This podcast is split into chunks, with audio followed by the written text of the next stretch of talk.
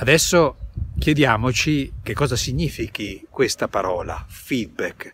Vediamo come potremmo tradurla in italiano così comprendiamo di più. Io sono sempre stato abituato a tradurla con restituzione, cioè dare qualcosa, e adesso capiamo perché.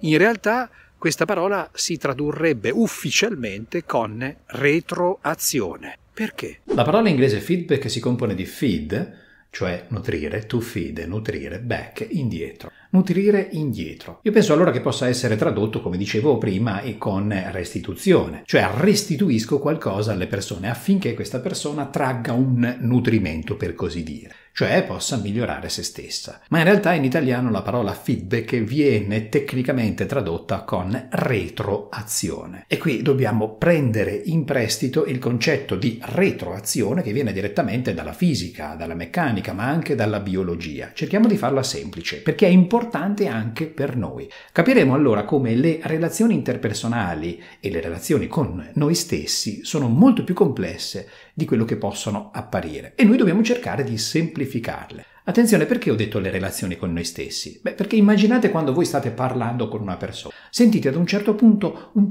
un buon entusiasmo mentre state parlando, un vostro entusiasmo, un'energia, una gioia anche, un piacere nel dire le cose. Ebbene, quando sentite questo, questo, fateci caso, non vi galvanizza ancora di più, cioè non vi energizza ancora di più quando invece sentite che state facendo un'affermazione in cui state incartandovi, in cui sentite una certa debolezza dei concetti che state dicendo e anche della forma che state utilizzando, e beh a quel punto non sentite un certo decadimento di entusiasmo. È come se voi steste agendo su voi stessi. La verità è che il primo interlocutore di ciascuno di noi è sempre se stesso o se stessa. Quando noi parliamo con le persone, allora abbiamo un'influenza prima di tutto su noi stessi. Ecco perché dobbiamo imparare a dare feedback a noi stessi. Feedback, cioè nutrimento, cioè retroazione. Pensiamo alle relazioni di causa-effetto. Per esempio, apriamo il rubinetto per riempire la nostra vasca da bagno. Causa, apertura rubinetto, effetto, scende l'acqua, effetto ulteriore, riempiamo la vasca.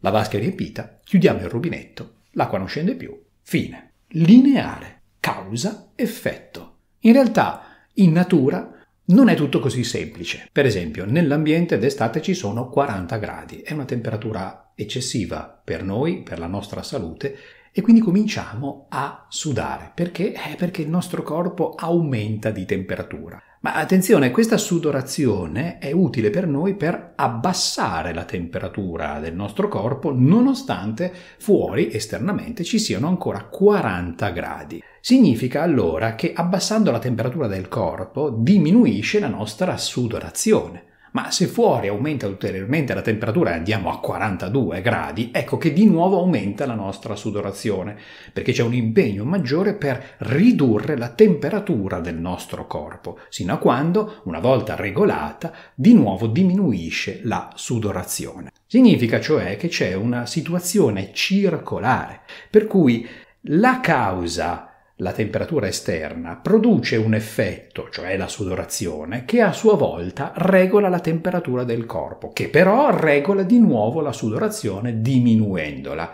Una volta che aumenta la temperatura, ecco che la sudorazione aumenta, riduce la temperatura, che riduce la sudorazione. Insomma, è un movimento circolare. Questo è fondamentale per dare feedback è la retroazione, cioè la regolazione di quello che stiamo facendo. Ecco perché è fondamentale imparare a dare feedback a noi stessi, in modo tale che nell'esatto momento in cui stiamo parlando con le persone riusciamo ad autoregolarci circolarmente.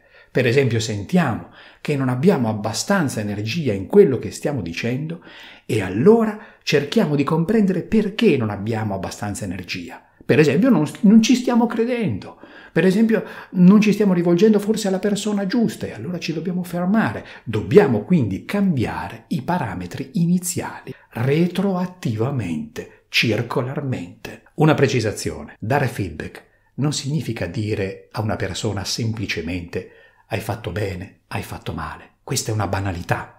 Voi direte ma sì, però non ho definito la persona. Sì, ma anche dare un giudizio, una valutazione, bene o male, è troppo poco. Ti sei comportato o comportata così, Hai compiuto questa azione e quest'altra.